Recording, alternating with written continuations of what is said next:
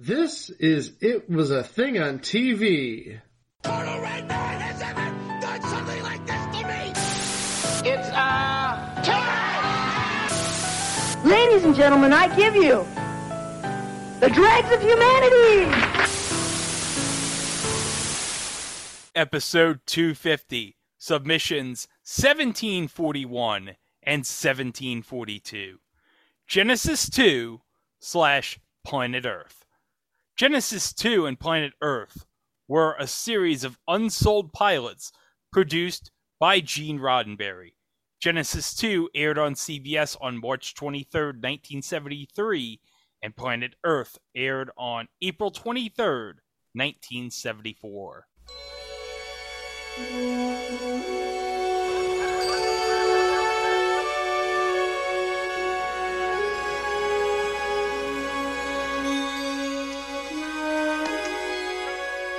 This is the 22nd century, the land renewed, the air and water pure again.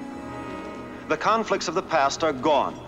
It is a new earth, new peoples and new customs. In some places, bizarre savagery. In others, advanced cities. Everywhere, new challenge and new adventure. And this is also the story of Dylan Hunt, lost in 1979 in a suspended animation accident. Over a century and a half later, in the year 2133, he was found and awakened by the people of this city called Pax, peace. The one place on Earth which escaped the final conflict of the 20th century. The one place on Earth where civilization did not perish. Dylan Hunt is one of them now, leader of a Pax science team exploring a much changed world. Part of the Pax dream of rebuilding on Earth a new and wiser civilization. Their mission is mankind, rebirth of planet Earth.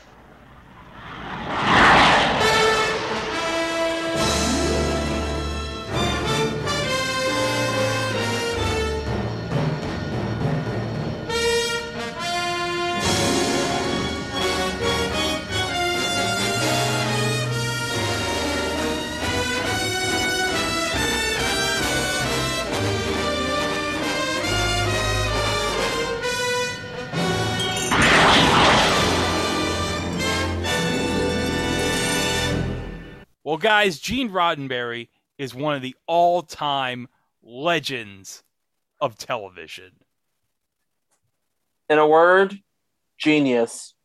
He took his knowledge of military history, his knowledge of television know how, and the imagination of the space age and turned it into one of the greatest franchises in all of pop culture. That, of course, being Star Trek. Which, of course, is still airing in one form or another nearly 60 years later. Mm-hmm. They just dropped the uh, Second season, season of Picard, yeah. second season of Picard on Paramount Plus. And Yep. Strange New Worlds later this year. Yep. Can't wait for that. But in the period between 1969, when Star Trek got canceled by NBC, and until 1987, when Star Trek The Next Generation premiered in syndication, well, what was Gene Roddenberry to do? He wasn't doing much in the way of anything, and he found himself missing work. So, in his off hours during the late 60s, early 70s, he put together a few story ideas. And one of those story ideas was an idea about a man, instead of being displaced from space like in Star Trek, he was displaced from time. Ooh. Now, wait a second. You said that really Gene Roddenberry didn't have much going on in the uh, early 70s? In the early 70s. We talked about Star Trek the Animated Series not that long ago. I, I think it was during the, uh, oh gosh, I can't say it, the Hudson Brothers Razzle Dazzle show. And remember that Star Trek Animated Series debuted September uh, of 73. So that's only six months after the first of these movies. So he was busy, uh, if you will. But how much involvement did he have in the animated series, really? Well, it was created by him, so Well, The- it, the- it was. the- it- I think he had about as much involvement in the animated series as Steven Spielberg had in Animaniacs Or Tiny Toons? or Tiny Toons. so basically you're just saying a name. It's like I'm gonna give you name, image, and likeness, and you're gonna give me a check every week. Well, he was an executive producer on the show, so that makes it sound like he's doing more than just cashing a paycheck. Maybe he had some ideas left over from the original series that he never got, and maybe some of those got onto the show. I don't know. My point is, he did have stuff going on in the early 70s. But not to the degree of a show like Star Trek, the live action series. Yeah. No, I mean, b- b- not, not to the extent of, say, uh, uh, Next Generation, but that would be like almost 15 years later at this point. Yeah. Yeah. But anyway, uh, a year before the animated series, uh, Gene Roddenberry and his wife, the lovely and vivacious Majel Barrett, were on vacation in the Bahamas in the summer of 72, and he decided, you know what I miss? Creating stuff. So, over the course of six weeks, he fleshed out this story about a man who is displaced from time through circumstance and the miracle of science, futuristic science. We hear the story of Dylan Hunt. Wait, not that Dylan Hunt. Wait, you mean this doesn't involve Kevin Sorbo? This does not involve Kevin Sorbo. However, there would take some story ideas and the name and create Andromeda around Kevin Sorbo. But this is like 25 years before that. Okay. Yeah, this is a man whose life truly begins on the day he dies. And it's all fleshed out in the opening sequence of the pilot.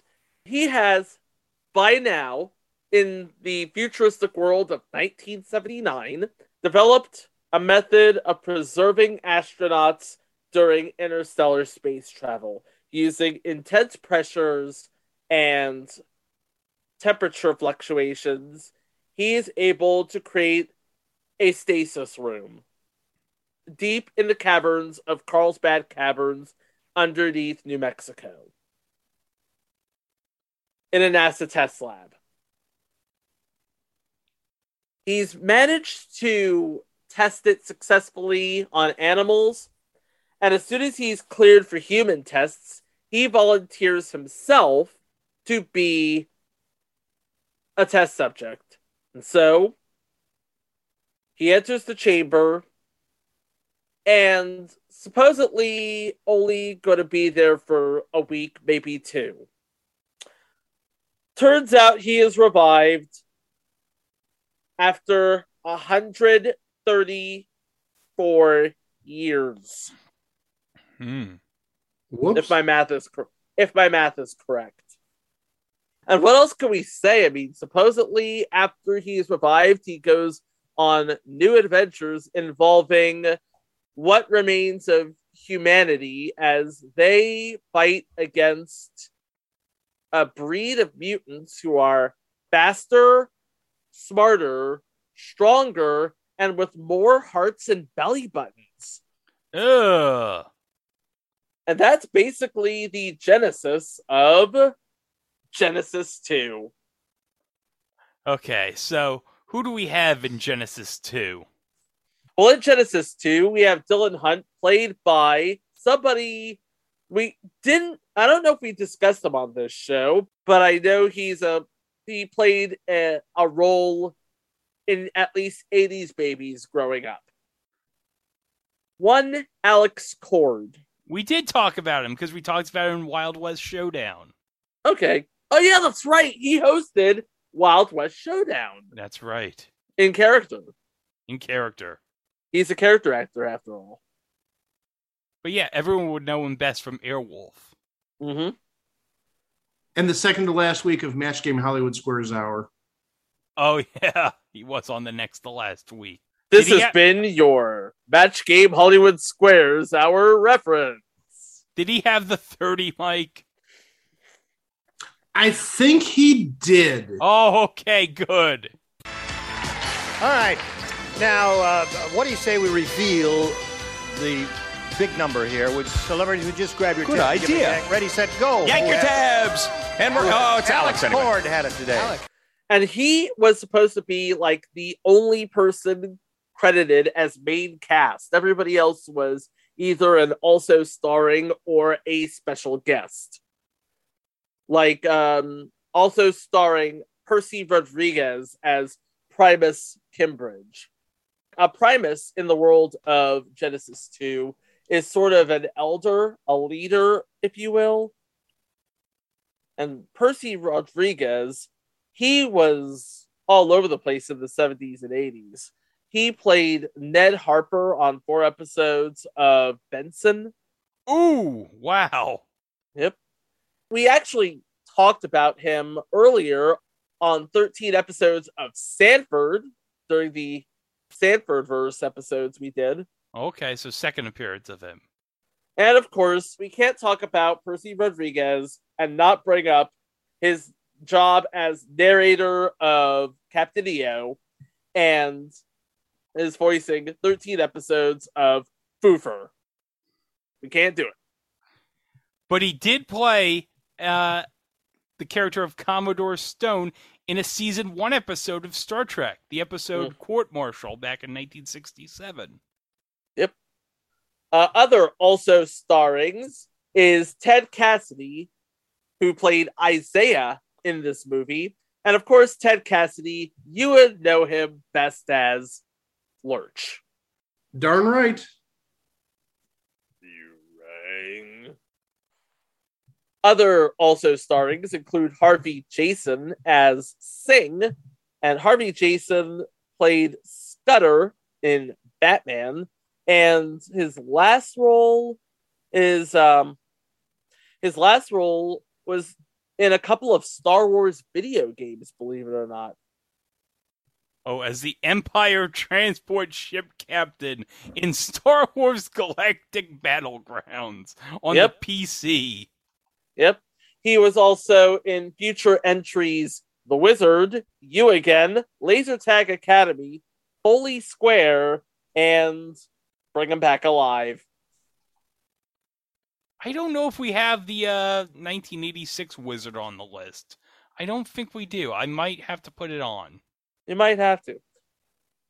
And he was also in, I want to say it was a season two episode of TNG. Let me take a look here. The Big Goodbye. Oh, sorry. It was a season. No, it was a season one episode. My mistake. So already we have two Star Trek connections, not counting Gene Roddenberry. Playing the role of Primus Yuloth is Titos Vandis from the movie Everything You Always Wanted to Know About Sex, but Were Afraid to Ask. I just wanted to make mention of that. Sadly, no longer with us. He died in 2003. Oh, but he was in the movie Fletch Lives. Yes, he was. He was in Fletch Lives. And he played three different characters during the six year run of Barney Miller. Okay. And he was in one episode of Future Entry, The Quest. The not not the role play, not the live action role playing game. The the I want to be an heir to a country. Oh, The is that's the Stephen Cannell show? Yeah. Okay. But oh, And- we have the female lead. Oh wait a minute, we're getting to the female lead in a moment, but I have to bring up one more Primus, and that's Primus Dominic, played Oh, by the Yes. one, the only Majel Barrett. that's right. Because if you're a Gene Roddenberry production, you get your woman inside of it You- somehow. Yeah, you have to cast your wife in the movie. But let's talk about the special guest star, aka the female lead, if we will. Because Playing the role of Lyra Ah, who is an undercover mutant who revived and took care of Dylan Hunt, is the lovely and vivacious Mariette Hartley from future entry Goodnight Beantown. And one of the first times we see Lyra Ah is during a scene where she reveals herself to be a mutant. How does she do it? By taking her top off and revealing two belly buttons. There is a reason why Gene Roddenberry wrote all of the mutants or Terranians in this parlance to have two belly buttons. And has to do with NBC standards and practices while he was running Star Trek. During this time on NBC, belly buttons on television were taboo. Can't have it, can't have it accidentally, can't have it on purpose. No, absolutely not. So he determined, you know what? For every belly button I did not get to show on Star Trek, I'm going to show two on Genesis 2. Mike, you have a response. Yeah, I have a, a comment.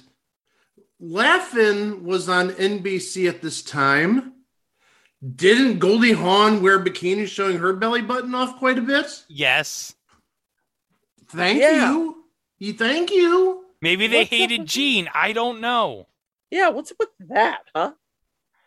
But one thing I want to mention about Mariette Hartley, she was actually on the original series of Star Trek. She appeared as the character Zarabeth in the season three episode All Our Yesterdays. Yep, this is true. So this is basically Gene Roddenberry getting a bunch of people that probably he knows or have guest starred on Star Trek in the past to be in this pilot. So basically. But Okay. yeah, it's like all of Gene Roddenberry's best friends and or relations in this pilot about a guy who's found himself 130 some odd years in the future. Before we start talking about the pilot itself, there's one more name I want to add. And this is actually this person's first role according to IMDb. Playing an uncredited TV actress was Didi Conn. And Dee Khan is most famous for playing Frenchie in Grease and Grease 2. She was also on Benson, Shining Time Station. She's done it like all over the last 50 years. And Dee Khan was only about 21 when this was recorded.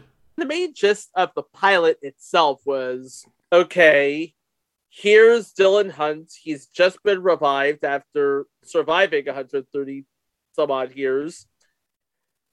And now he's introduced to this, sorry, fans of Aldous Huxley, Brave New World, where it is after a great conflict, a war to end all wars, if you will. Humanity has retreated underground. Well, the vestiges of humanity has retreated underground. One such group is called themselves Pax, which is, of course, the Latin term for peace. They have sworn off any and all aggression and war and want people who join up with them to do the same. Which I guess puts them at odds with the above dwellers, which is now a collection of mutants who are, like I said, faster, stronger, smarter, and with more, uh, I guess, what we said during Wonder Woman last week blessings. blessings, yes.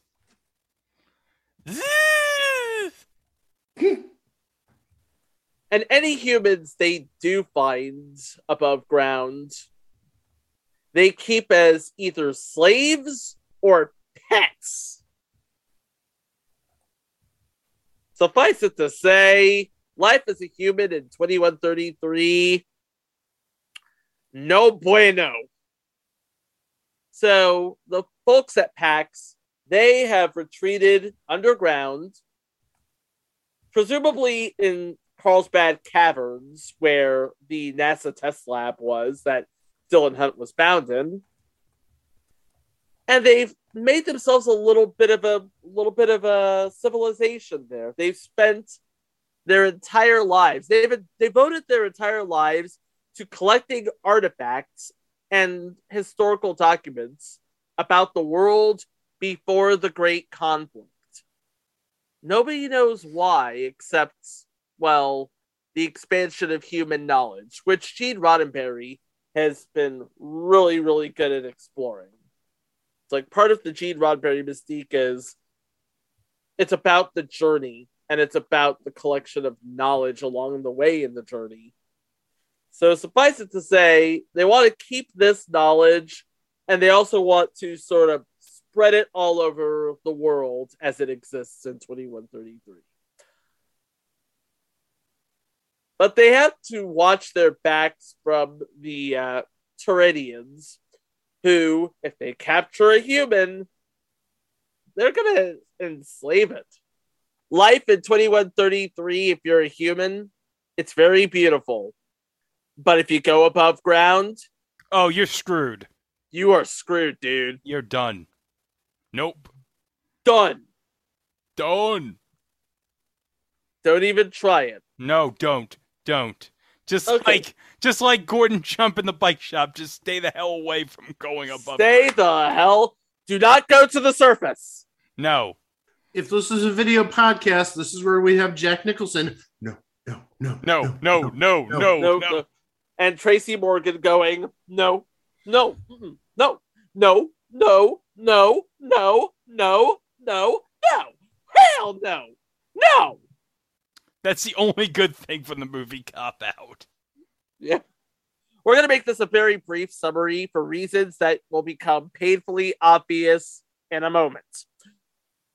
All right, let's fast forward to the futuristic world of 1979, where Dylan Hunt has volunteered himself for his own project, Project Ganymede, which is a suspended animation chamber for astronauts on long duration space flights.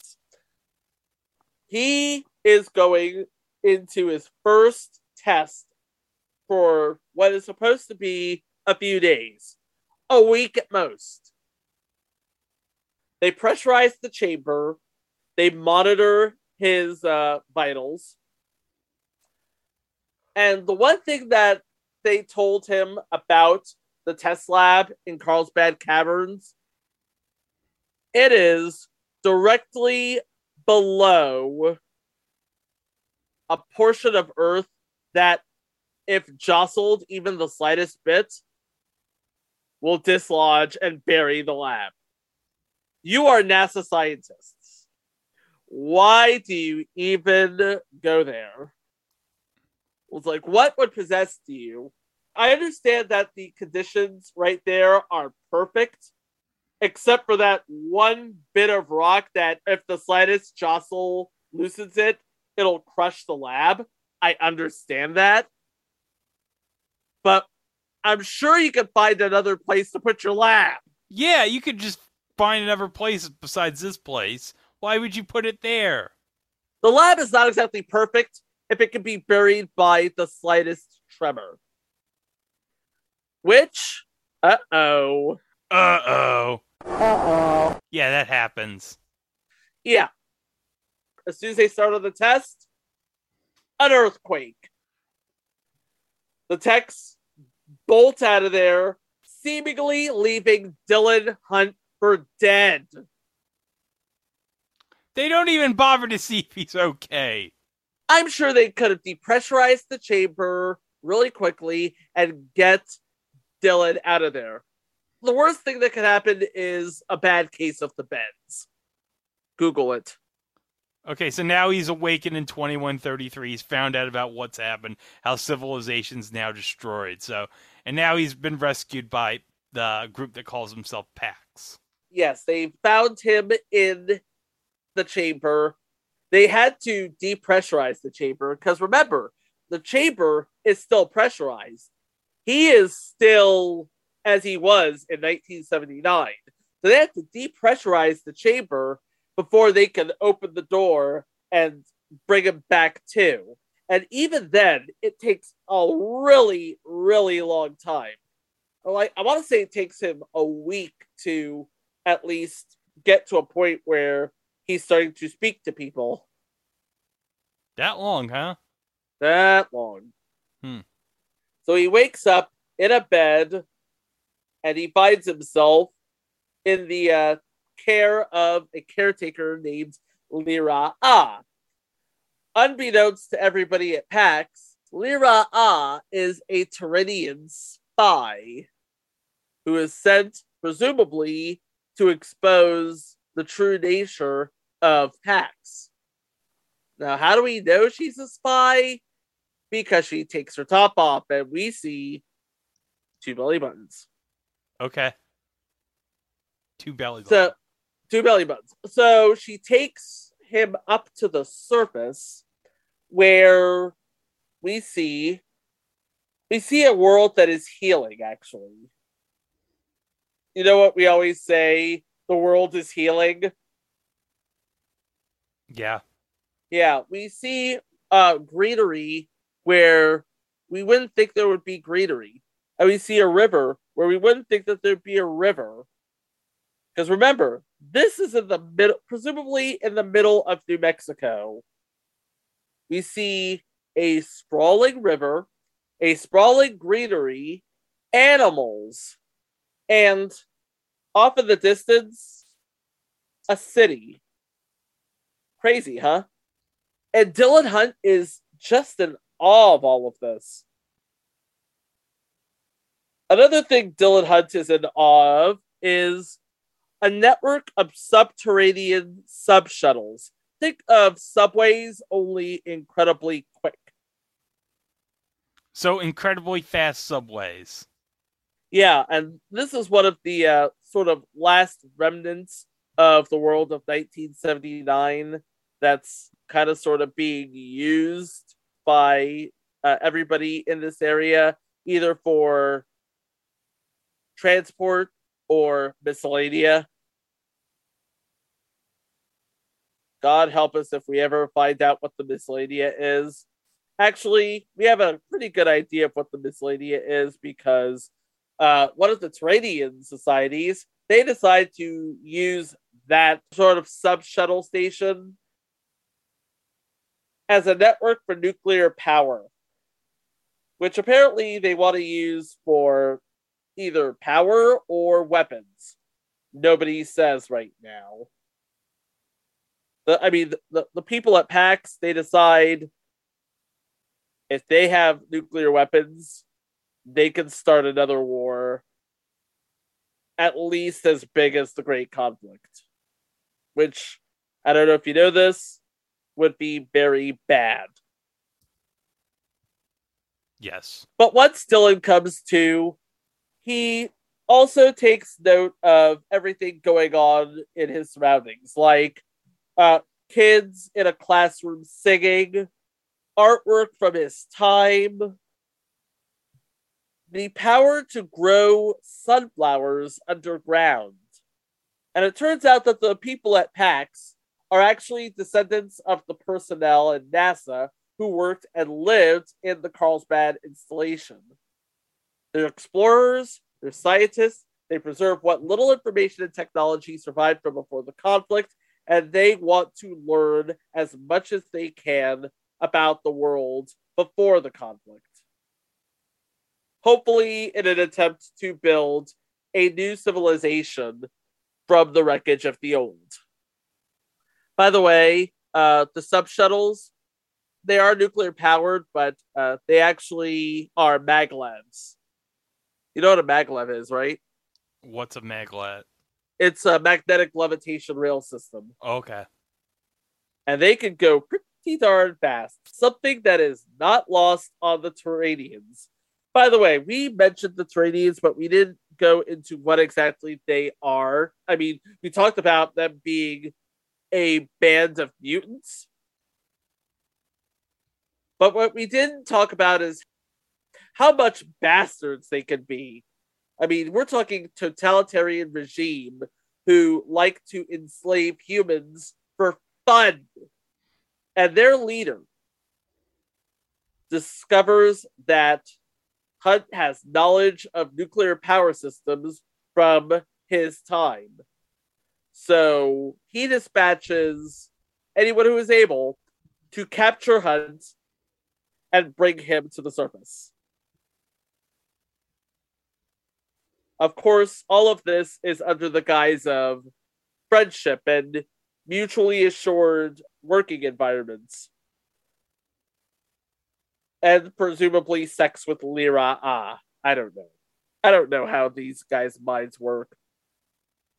Of course, the folks at PAX, they don't trust Lyra Ah, and they make a plan to abandon her as soon as Dylan Hunt is able to work and move freely on his own.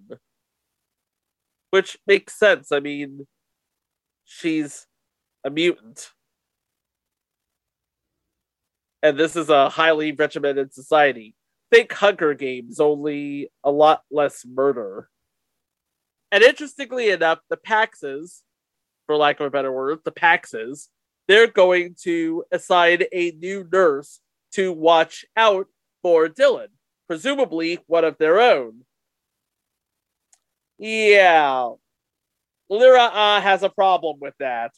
So she incapacitates the new and takes Dylan out of there, presumably to the uh, Turidian city in the middle of the night, mind you, because, well, reasons. Yes, reasons.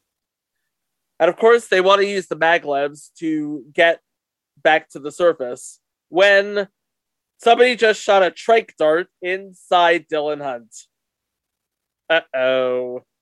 Uh oh. Uh oh. When Dylan comes to, he's inside one of the sub shuttles and is headed toward deep inside the PAX that nobody likes to show you, which looks like a slum actually. We have a bunch of people in various states of raggedy dress huddled around fires and eating whatever animals they can find. And apparently, it's the ruins of a city that was once on the surface, no longer, obviously. Think Act 3 of Futurama's Space Pilot 3000. So Lyra Ah and Dylan travel by horseback. Notice all the animals that are still on the surface, at least from our time, and make their way to the city. And this is just, if you could imagine, this is before the time of CG. So you have a matte painting, and that is just the most beautiful futuristic city that you've ever seen. Oh yeah. Just- Way better than whatever they would use for CG today on a TV. Well, not necessarily. I mean, I, there's here I go referencing the Hunger Games again. Have you seen the Capitol in the Hunger Games? It looks like that. Only it's shot on the campus of UC Irvine because, oh, well, oh yeah, well yeah, but you can never do Hunger Games style stuff with television true. unless you're like a streaming service or something. Yeah, but it would be too expensive, and if nobody watches, you're canceled. Is it that right, Cowboy Bebop? By the way, that's also on the list. So they make it to the city, and we see people who have ventured from outside the city wanting entrance into the city. Because, you know, movement is regimented in 2133 for some reason. I mean, they'll only take so many people because every day is a struggle for resources, right? And of course, this is a big, beautiful city, and they want to put their best foot forward. Yeah, nobody's mentioned anything about the humans kneeling every time a Turidian walks past, or the fact that there's another human on a leash, or nobody mentions it. I know Dylan just looks around and doesn't really know what to say about this sort of thing. He's like, eh. It's like, well, this is kind of strange. I mean, does this always happen? I guess. So Lyra Ah leads Dylan to a chamber where I imagine I have no idea what they're about to do, but okay, I think I can guess what she is about to do. She has a stem in her hand, and apparently it grants dignity to, I don't know, somebody. But the human slaves lead Dylan to his quarters, while Lyra Ah reports to her superiors about Dylan Hunt's knowledge, his circumstances, and what they could do for the Tyranians. They want him here now so they can, you know, do whatever they do with their nuclear power. Probably fix it so that it becomes more powerful. Hopefully, no weapons come of it, but knowing these guys, it's probably all but certain that they want to be starting something. Meanwhile, while uh, Dylan is grooming himself, he's talking to some of the humans, asking them, do they really like it here? Because it seems like you guys are treated like, well, um, dirt. But apparently they are more than happy to serve, which is kind of sort of weird if you think about it. So Dylan talks about his life before his accident and also his knowledge. And he can't help but notice that all the humans are just bending over backwards to make Lyra Ah and by extension Dylan happy. And Lyra Ah basically says, Oh, all of this, this is normal. These people, they're like pets to us. They're fortunate humans and they recognize it. And Dylan just like, I don't know if they recognize it that much. This all just seems weird. So Dylan goes off and does a bit of uh, sleuthing, let's say, while uh, Lyra Ah is sleeping. He makes an escape. He looks for any human who will say anything about anything. And while he's looking for any human, the humans are actually above ground looking for him. And a team from the uh, elders, they find him first and they want to bring him to the high elders so they can get to work on their nuclear reactors so they can have more power. And they try and use the uh, a group of humans, as it were, to sort of persuade them to work for the Tyranians in developing their civilization. And if he won't do it willfully, let's just say they have ways of making him submit. Remember that stem we talked about earlier? It could be used for pleasure. It can also be used for pain. A lot of pain. So much pain. Eight levels of pain. Pain that Dylan has not yet fathomed. Even on the lightest setting. The one thing that the uh, did not count on Dylan deciding he wanted to fight. That does not end well. So, unfortunately, Dylan is captured. He takes his role as one of the helpers. And one of the helpers that shows him around the place is Isaiah, played by Ted Cassidy. And he's going to become uh, very uh, instrumental in his survival, let's just say. And by survival, I mean rising up and overcoming their captors. So he grabs a subset of slaves as well as people who have been captured searching for Dylan, and tries to lead a revolt only to find another guy with a stem. So he won't submit, so he's going to get tortured. Unless somebody can free him. Up, oh, somebody just freed him. So we have ourselves a good old fashioned slave uprising.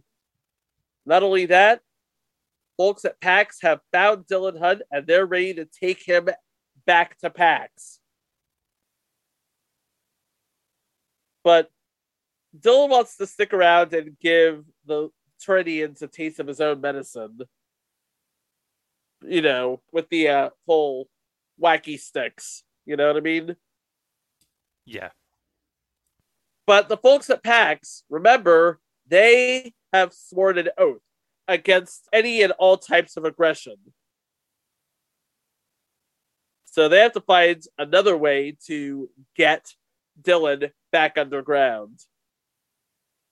All this while, uh oh, Lyra's looking for him. Uh oh. Uh oh. So, using his knowledge, Dylan manages to rig. Are you ready for this? Okay. An explosive attached to a nuclear reactor. He's going to blow this city up real good before they have a chance to arm themselves and basically reenact the Great Conflict. He sabotages the nuclear device and destroys the reactor and presumably the entire city. So he has destroyed the entire city. Yep. He's so he is the... basically a murderer. Oh, no. He's not a murderer. He's a mass murderer. Oh my god. Alex Cord is a mass murderer. And the thing of it is, he's all the way back at PAX. It's the middle of the night. And everybody is attracted to a, let's just say, a new light in the sky because I don't know if you know this, but if you've ever seen a nuclear reactor explode, it glows pretty. Ooh. And it also creates um, a shockwave. So there's like 30 seconds of wind. So gigantic explosion, shockwaves. Kids are at the surface experiencing 30 seconds of a gigantic wind gust. I don't think they've ever experienced wind, so imagine how scared they are. And Yuloff and the rest of the Primuses, particularly Yuloff, they ask, Did you take a light? And Dylan said, Well, I kind of sort of had to. I mean, they had weapons and everything. They're about to start war. The PAX leaders once again reiterate their pacifist nature. They have taken an oath against any and all forms of conflict. We are trying to rebuild an idealistic society free from hatred, free from war, and using all that is only good and just from the world's past. Your interference, however well intentioned, is antithetical. We cannot, in good conscience, keep you here. However, we value your knowledge of your past and we see your capacity for good. We want you to join PAX permanently, but only if you agree never to take another human life again. We will kill you. Well, we won't kill you, but we will kick you out of here and leave you to die in the surface if you take another human life. They don't say all of this, but it's implied. And Hunt was like, okay, I'll do it. But you can tell that he was very half hearted in his agreement. And Yuloff states the rationale for taking lives to justify saving lives was what allowed the great conflict to happen in the first place. And that's the first pilot. And that's the first pilot. And that basically laid frame to the story of Genesis 2 and Dylan Hunt in the year 2133. It sounds a lot like Buck Rogers without any flying or ray guns, doesn't it? Pretty much. Well, it aired on March 23rd on CBS, and while it was in development at CBS, Roddenberry was writing up a full 20 episode season treatment. But presumably after the airing, CBS took one look and said, pass. You know what they opted for instead? What they opt for? The series version of Planet of the Apes. Yeah, I kind of figured they would. And I could tell you right now what was airing in that time slot against Genesis 2 because TV Tango is wonderful. We have on NBC Ghost Story and The Bobby Darin Show. But on ABC, oh boy, it was up against The Odd Couple. Yeah, that explains it. Yeah, and a story as sort of disjointed because I said this was a slog and it was a disjointed sort of thing to watch. I watched all 70 minutes of the movie. If you want to watch it on YouTube, it's there. But uh get yourself something to drink. Otherwise, it's going to seem like forever. And I guess that's what the problem was with Genesis 2 because the folks at CBS were looking at it and they were like where is the action? Where is the I mean, there's the story, but where's the action? There's no there there, I guess you could say. Roddenberry took the words to heart and started treatment on a second sort of take of this format called Planet Earth. So let's go over the cast in the second pilot. All right. What they couldn't get was Alex Cord to play Dylan Hunt. Instead, they got John Saxon. And we've talked about John Saxon plenty of times here on this podcast. We have, you know. Because Mike, he was on the final week of Few. Among other things, yeah. Yeah. Mhm. But you'd also and know that's him- sort of like a footnote to history, but yeah. that is a footnote, but you'd also know him as the uh the f- dad to Heather Langenkamp's character in Nightmare on Elm Street. Yep. That's what he's best known for. And he was in Americana, Mike. Americana. He was in Dominus America. I got his autograph card from Americana. I think I showed you that a while back. Oh, oh, I thought you said I thought you were talking about a TV show called Americana. It's like There is a TV show called Americana, but we're not talking about that. okay, you, yeah, you, you you showed us that card in the past. Yes. Yeah. He was also in an episode of Half Nelson in 1985. What the hell is Half Nelson? It's on Uh, the list. What? Half Nelson. Rod Taylor as a cop who got a job as a private security service for the rich and famous while trying to make it as an actor. Okay. And, and also, I think it had uh, Joe Pesci on it. Yeah. Joe I thi- Pesci was the Half Nelson. And I know that's on the list, so we don't even have to add that. Oh, totally. Oh, okay. totally. Good. But reprising his role as Isaiah was Ted Cassidy. And reprising her role as Harper Smythe was Janet Margolin. I don't believe we talked about her bit role, which was expanded in Planet Earth. And uh, by the way, Janet Margolin, what was she? What wasn't she? And holy cow, she was a that woman from that thing. I think the the longest thing she's ever done was five episodes of Lanigan's Rabbi for the NBC mystery movie. Okay. But guys, playing the character of Morg. Oh boy. oh no. Get ready, guys. Ready the clip, guys. Diana Muldaur. Oh no. Dr. Pulaski herself. Rosalind. Oh, oh my god. I really don't want to talk about it.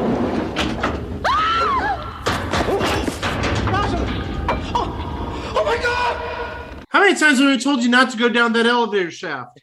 No, don't go down the elevator shaft. And of course, we have uh, recasts of Yuloff and Kimbridge. Rai Tasco, who doesn't have a Wikipedia page, plays Kimbridge, while Yuloff is played by Majel Barrett. Yeah, Because Duh. because reasons. This was supposed to be one of the episodes of Genesis 2 that Gene Roddenberry was typing out while the movie was in development, which explains why everything seems to be already firmly established. Dylan Hunt is a member of PAX Team 21, and the objective of PAX is to spread knowledge of the world before the Great Conflict all throughout the world. However, they face opposition from a group of militaristic mutants known as the Kreeg, which is a lot more threatening, if you ask me, than the Tyranians. In fact, in one clip, there is one clip for free online. It shows the Kreeg trying to attack PAX Team 21 using a truck. A 79 pickup, to be precise. It's very deliverancy, I should say. Once they manage to escape attack, they escape in a Hyperloop subsurface shuttle using footage and props borrowed from Genesis 2, of course, which they said was built during the early 1990s before the final conflict. Kimbridge is severely wounded, and to save his life, he requires, and now I'm quoting from Wikipedia, a bioplastic prosthesis to repair the damaged pulmonary artery sheared away by a Kreeg rifle shot. All of this, by the way, in 2022 is now commonplace. Bioplastic prostheses, uh, bioplastic arteries, both of them used to save lives. PAX Team 21 with Dylan Hunt, Baylok, played by Christopher Cary, Isaiah, played by Ted Cassidy, and Harper Smythe, played by Janet Margolin, tries to locate a missing doctor, Jonathan Connor, played by Jim Antonio, the only surgeon who can perform the delicate surgery in time, which leads them to the Confederacy of Ruth, a society of latter day Amazons where the women rule the world and the men are enslaved. Does this look like anything? What exactly? It looks like the plot of Genesis 2, only you replace the mutants with Amazons. Oh, okay. Harper Smythe binds Hunt and enters the Confederacy's territory with him as her pet, slave, property. Once she's in the Confederacy, she meets Marg, who is the leader of the women who claims Dylan as her own. So we basically have two women claiming the right of prima nocta with Dylan Hunt. Harper Smythe makes her way to a nearby farm and meets a woman who explains how the society operates and why there are fewer and fewer children. Meanwhile, Dylan learns that the men, who are referred by the Confederacy of Ruth as dinks, are subjugated by a drug in their food. That kind of reminds me of the plot of something, but I don't remember what. I'm sure it'll come to me. Anyway, despite his efforts, he succumbs to the effects of that drug, and Harper Smythe arrives at the village to reclaim Dylan as her property by challenging Marg to a battle royale. When Harper Smythe is unable to find Connor in the village, Marg invites her to see Marg's newcomer Diggs. Meanwhile, Connor comes forward with the antidote to the drug. Hunt recovers, and Connor, Hunt, and Harper Smythe decide they should swap Hunt for Connor, allowing the doctor to return to Pax. Marg agrees to the exchange, and Connor and Harper Smythe leave for Pax after first distributing the antidote in the Dink's food supply. So they got the doctor, he's on his way to Pax.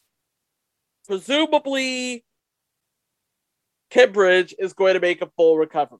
Presumably. It's never explained.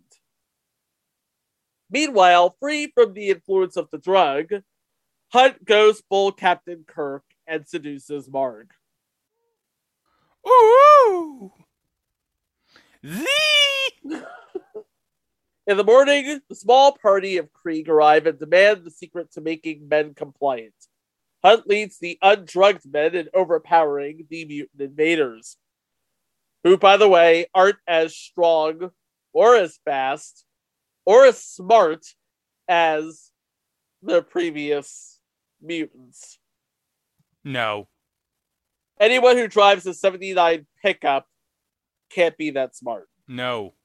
They learn the men in the other households were equally successful in fending off the Kreeg, and as a result, the Women's Council decides to suspend the drug treatment program on their males, making them, I guess you would call them the equivalent of women in the 70s. Yeah. Because I get- remember, this is a society where women rule and men rule. So this is like a commentary on women's lib. Yes, this is Gene Roddenberry at his finest. He's using the outer limits of human imagination to address the social ills of the time period. That's good. Oh, it's very good. ABC, rather than CBS, aired this pilot, and uh, I don't believe it went anywhere because it was on April 23rd, 1974, right? Yeah. What would it have aired against? I got this one, guys. This aired against on NBC a mystery movie called The Snoop Sisters, and on CBS it went up against an episode of Hawaii Five O, and a half-hour episode of something called Theater. It did air out of a new episode of Happy Days. Okay.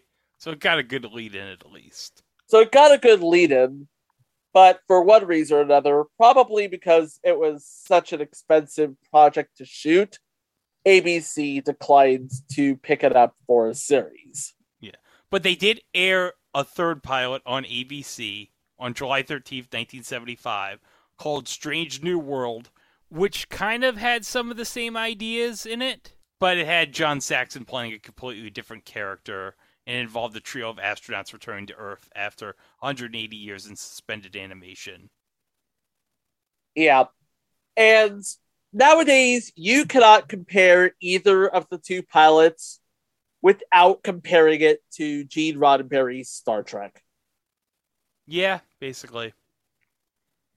Yeah, because Saxon's version of Dylan Hunt was a lot closer to Captain Kirk instead of Alex Cord's character. And according to an article here from Jeff Bond of TrekMovie.com, he says that John Saxon and William Shatner shared the same physical beauty and charming arrogance compared to the dark, brooding star of Genesis 2.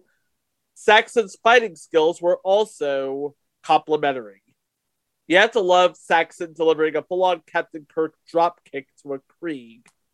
Meanwhile, Janet Margolin has also been compared favorably to some of the female characters, including Yeoman Colt, who I believe we recently lost.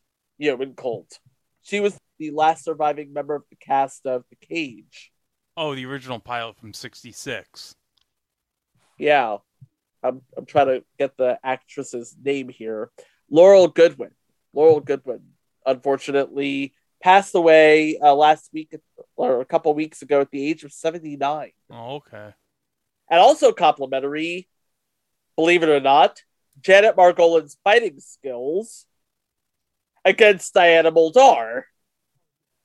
Oh yeah, but you know what would help with the fighting skills? If there was an elevator shaft Oh, for the love of God, Craig.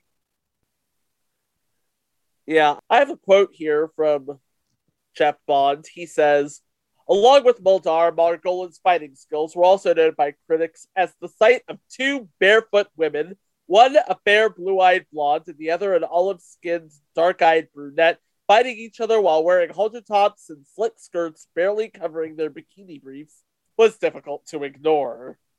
Mark Daniels, who is an American television director, brings professional polish and brisk pacing to the telefilm, and the action sequences are very nicely staged. Aside from the encounters with the Kreeg, there's a very well done catfight between Muldaur and Margolin, where it's clear that the two actresses are doing much of the stunt work themselves. And then there's uh, a scene that mirrors a similar scene in Genesis 2, in which a shockwave from a nuclear explosion Hunt has triggered strikes a Pax lookout just as a mother has brought her young children out to see the stars.